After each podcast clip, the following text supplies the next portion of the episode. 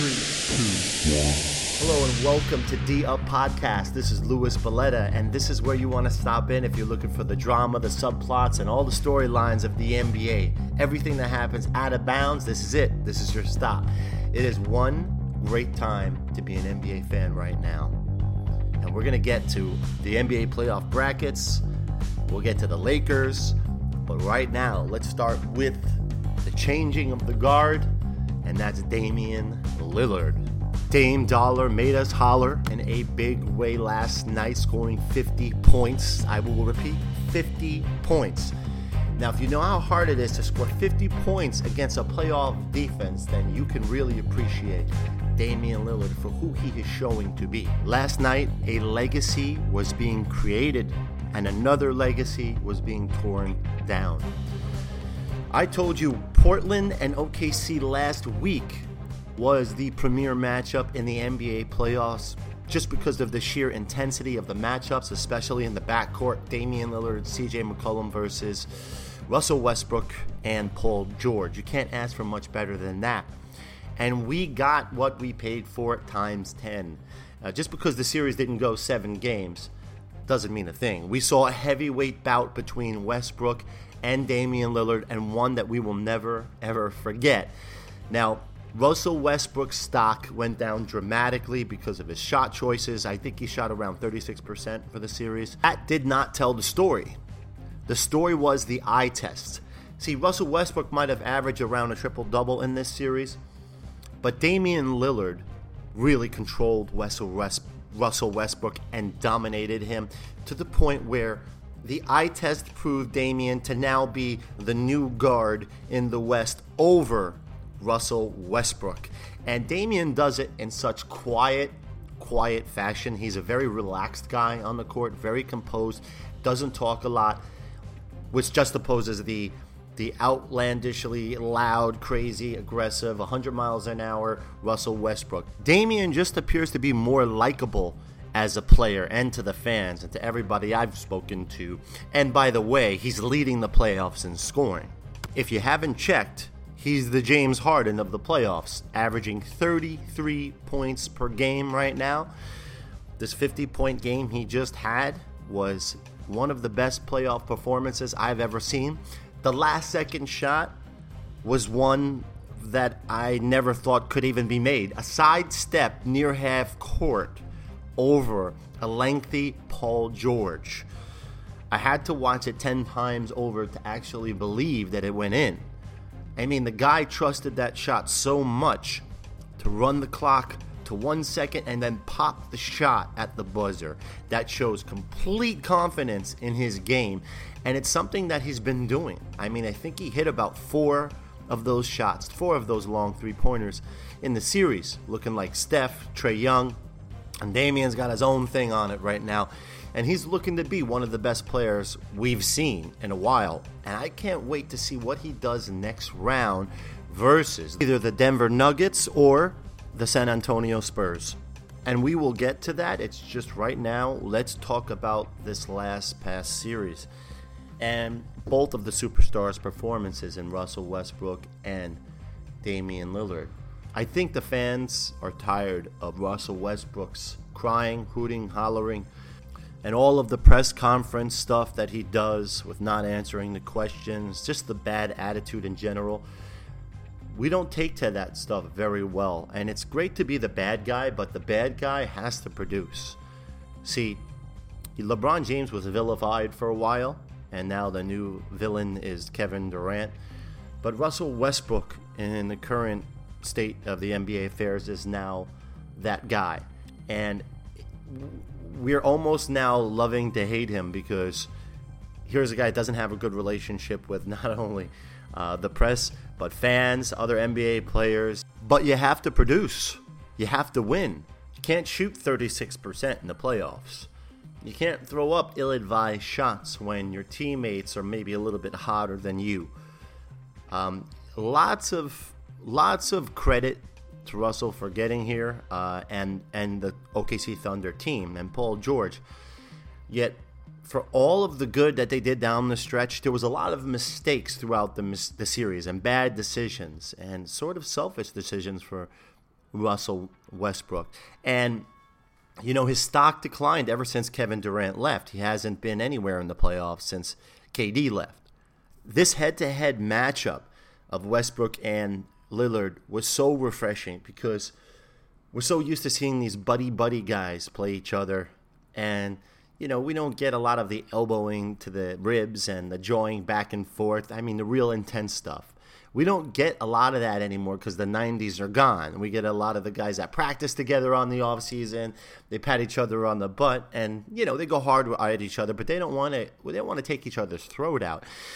I feel Westbrook and Lillard wanted to really, really hurt each other in this playoffs. They did not like each other, and it's a, it was a wonderful storyline to see develop. And I'll look forward to this in years to come. But we knew when he hit that shot, when Damian Lillard hit that shot, we knew who he was waving goodbye to. It wasn't the OKC fans, it wasn't the the OKC bench, it wasn't the team. He was waving goodbye to old smack talking Russell Westbrook. Knew these two teams didn't like each other, but it got a little bit more real when this whole drama unfolded and now we have next year to look forward to. Hopefully, these two teams stay very similar and they, they wind up playing each other again. Uh, we know with free agency, with trades, we, we, we know not to get used to players in the same jerseys. Moving on to the secondary stars in this series, CJ McCollum was absolutely phenomenal. He's smooth, he's measured, and he's a huge reason why the Portland Trailblazers came back in that fourth quarter, and he's a reason why they've been winning in the series versus OKC. He's just a guy that makes solid, efficient shots, and he can especially do it at the end of games, as we've seen in this last fourth quarter of the last game here, the Portland closeout series last night in Portland. My God, I mean, eh, for his ego to be in check, at the end of the game with Damian Lillard, for him not to have taken that last second shot and give it to Lillard was was great in itself. Because if you remember, CJ hit that runner off the glass. He he made a huge shot at the top of the key, and he was feeling it. But the story of the night was was Lillard. At that point, he had 47 points. You know, Portland grabs a rebound on a uh, Westbrook miss on the other end and then he dribbles it down. Lillard dribbles it down, and bang, the shot goes in, and everybody's happy. You know, we saw CJ go crazy. We see our Kanter, and it was just a jubilation period. But CJ is one hell of a player. He's fundamentally sound, and the two of them play so well together. It's it's wonderful to watch. There's no tension at all. I don't even remember any resistance between the two of them. And Paul George, on the other end of things, he played really well last night, I thought. Um, he did miss those two crucial free throws, and obviously the last second shot over his outstretched arms. Uh, that went in over him. But he did show up. I know there was a lot of playoff questions about whether he could produce um, in, in a playoff series like he does in the regular season. I think he did answer the questions this year, and, and Paul has arrived, unfortunately, as an individual and not as a team win this year. We have a dynamite series awaiting in Denver and San Antonio for Portland in the next round.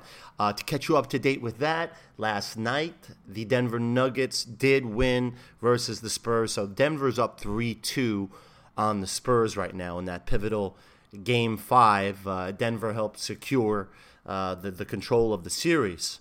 I think either one of them will be a fun matchup, a great matchup for Portland, and we'll have a lot to watch. Uh, San Antonio has the the Popovich coached defense that can keep the stars of Portland in check, and then we have Denver, the Nuggets, who have the young legs that would make a, for a very fast paced, fun, glitzy series with the Trailblazers. So um, either one, I'm okay with.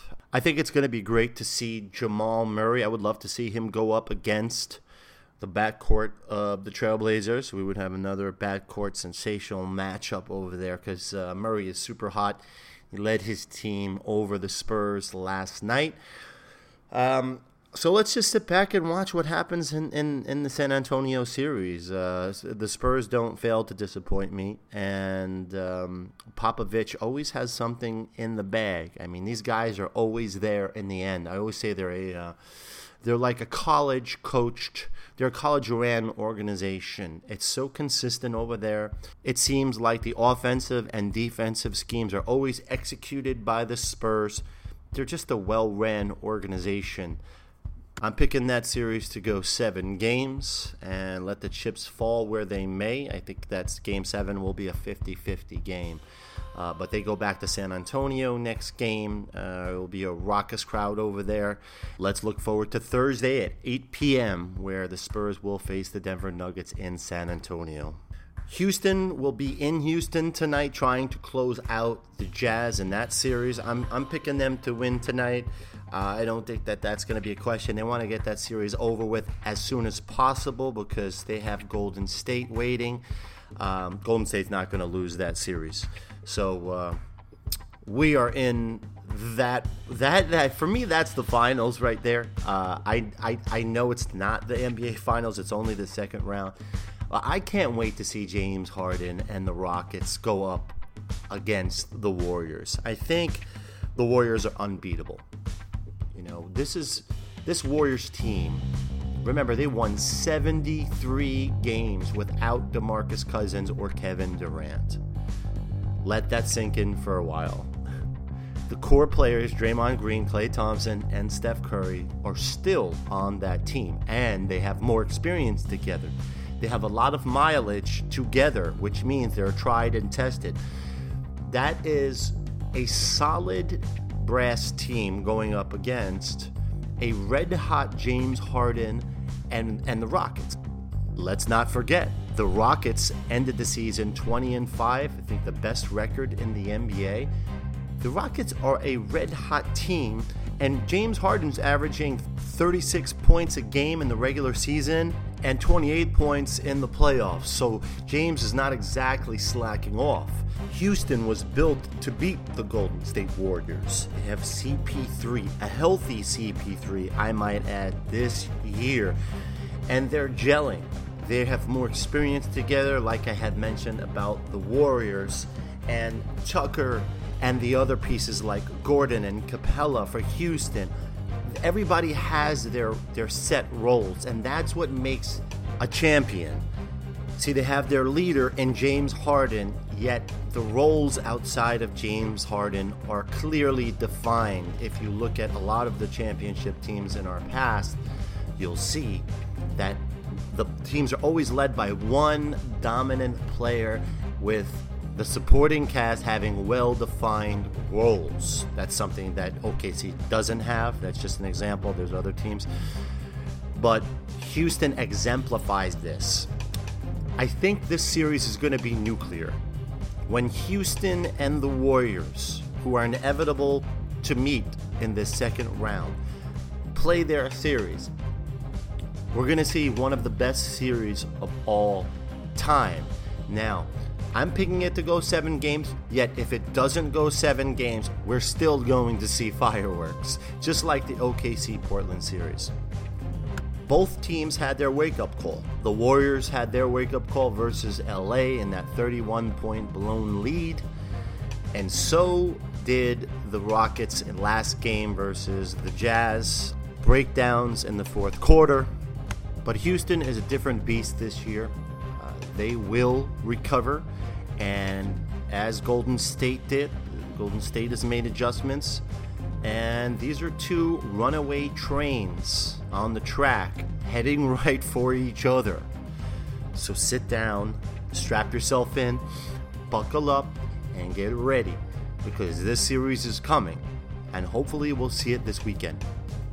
We can't forget about Kevin Durant. And we can't not talk about his job, what he did versus Patrick Beverley after that 31 point loss and that embarrassment that where he only got up about eight or nine shots. Credit KD. He did what we all wanted him to do, which was face up Patrick Beverley. Go to the go just shoot over him. And KD can get that shot anytime he wants. He can do anything he wants virtually against any player in the NBA. Uh, I'm not going to lie, I, I did doubt him for, for a second there. Uh, I think a lot of people did. They doubted his toughness, which um, is arguably still in question, but he really answered the bell, uh, whereas Russell Russell Westbrook did not. Uh, you can talk all you want to talk, but at the end of the day, you have to produce. And KD just did that. Uh, what a, what a game he had, torching Beverley and torching the Clippers in that first half. Uh, KD is going to be KD, as he said, and as as Steve Kerr said. Uh, if he's that aggressive, if KD can play that aggressive and confident all the time, uh, I don't want to spoil the drama, but no team has a shot. We're talking, that's an elite level of player. Yeah, let's not forget, he's almost seven feet tall.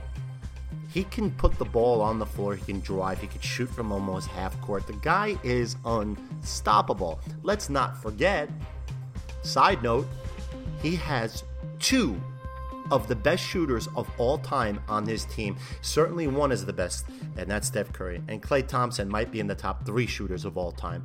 Imagine a guy at that level having two of the best shooters of all time. So what do you do? There's not enough double teams to go around because there's only five players on the floor.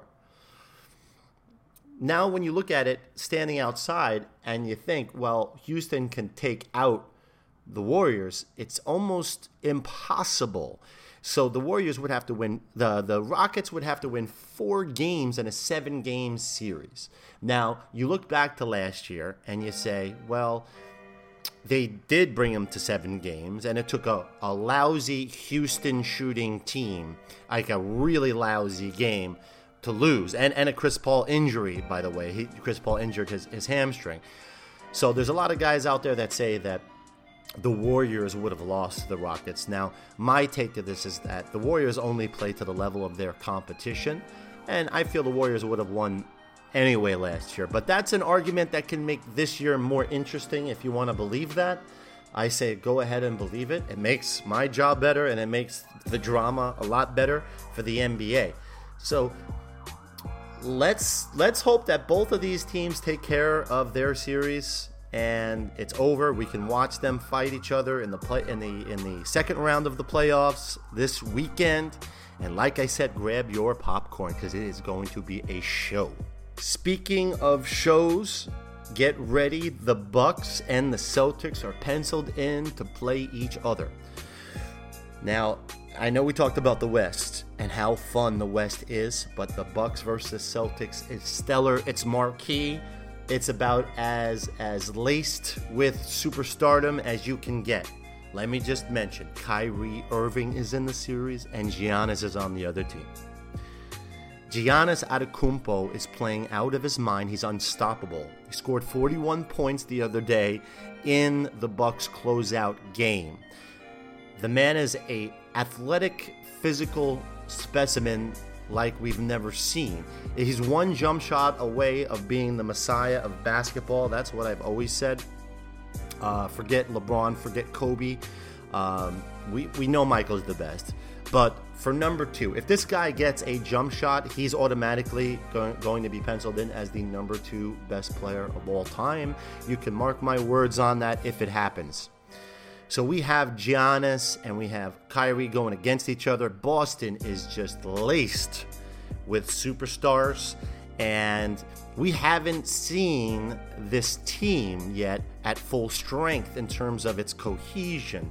So I, I am one of the only guys that's picking Boston to win this series, and I'm only doing it because I know Boston hasn't reached the potential. They haven't reached their their their ceiling, and a lot in this series will be based upon if Boston, for at least 44, 45 minutes, can play as a team without Kyrie, you know, making the whole Kyrie show, and without without um, um, being a one-on-one Russell sort of a player.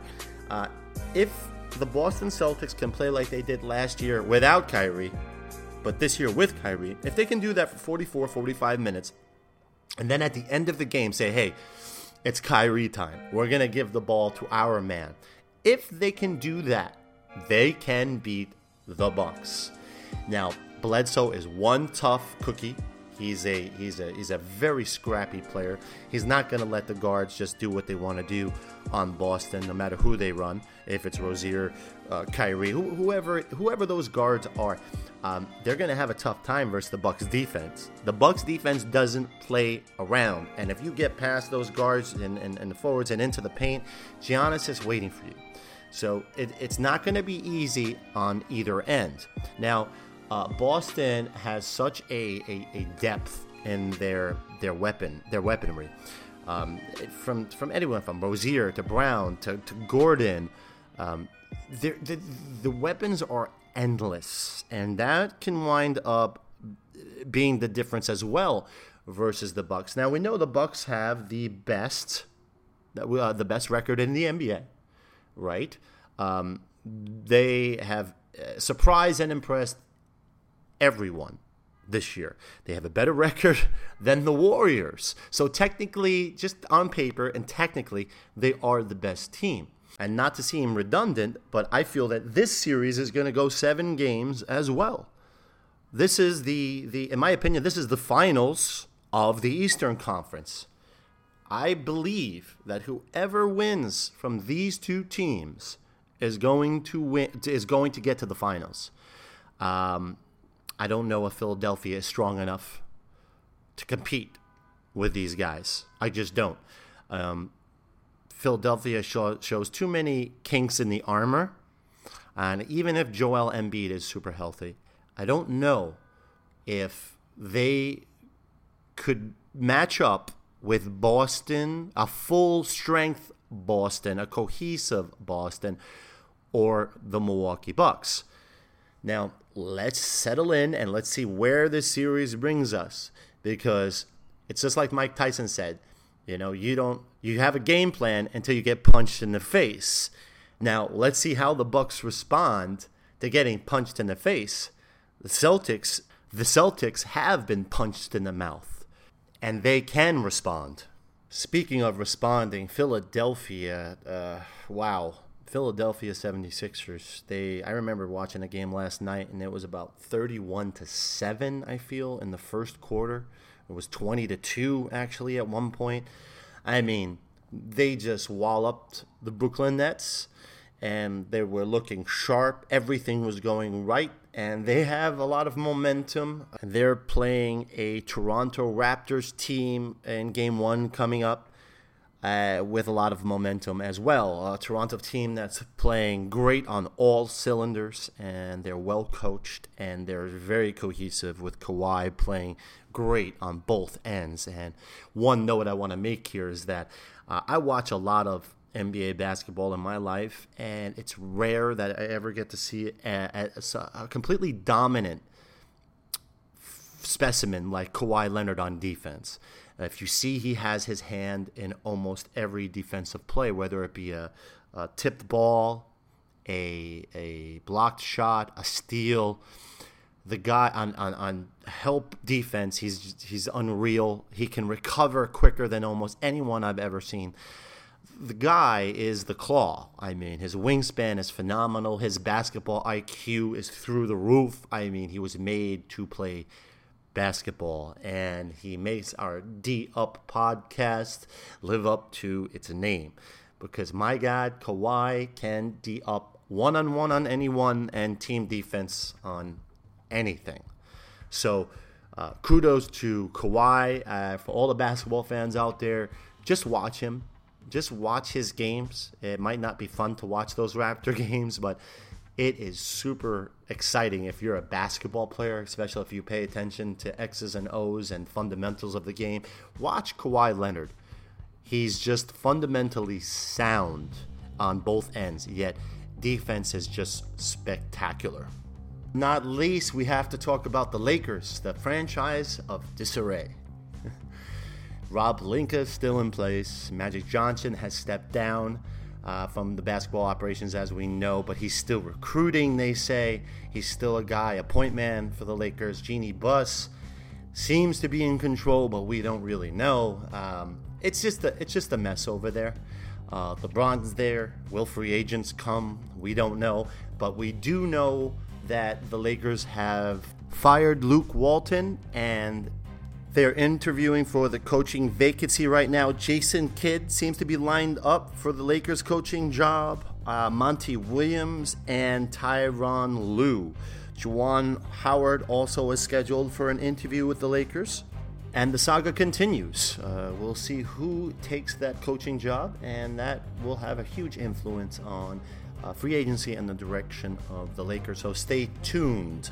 Thank you once again for coming here to D Up Podcast for your basketball information and spending it with me Louis Belletta. Let's just sit down, watch the playoffs, and tune back in here next week.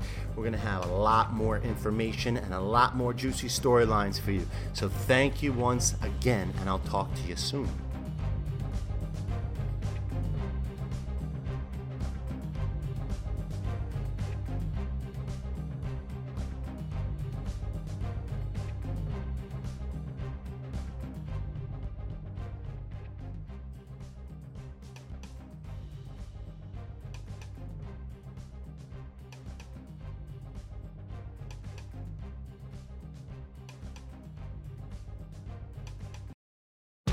Sports betting is sweeping across the country faster than the coronavirus, and Wagering Week is your antidote. I'm Tom Barton, and I'm a veteran sports analyst and respected sports handicapper who helped build ESPN's brand. I've been recognized and awarded by Pro Football Weekly and Gaming Today magazine as the honest handicapper. Let the other guys give you the same old boring sports talk with the same tired storylines. We'll give it to you straight here every Friday on Wagering Week. Don't gamble with other podcasts. Let Sports Garden Network's Wagering Week help your bottom line.